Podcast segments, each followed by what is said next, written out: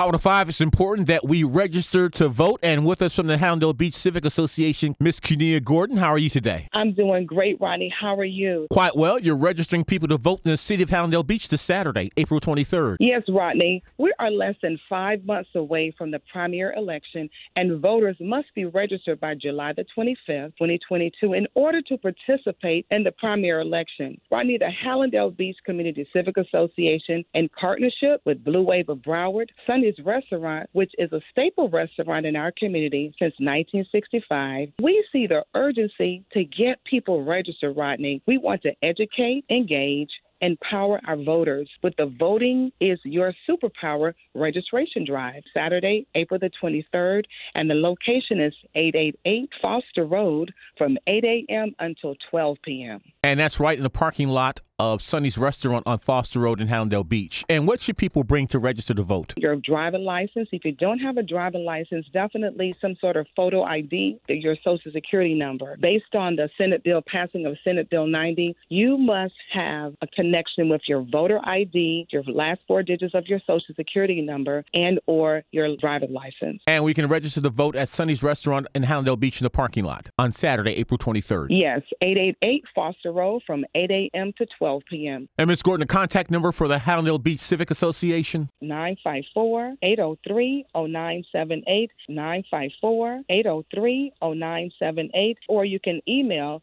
South Florida your vote matters at gmail.com. Voter registration with the Hallandale Beach Civic Association, Ms. Cunia Gordon. Thank you so much. I appreciate you being a champion for the community. Thank you so much for having me on this morning. I appreciate you being a champion for the community.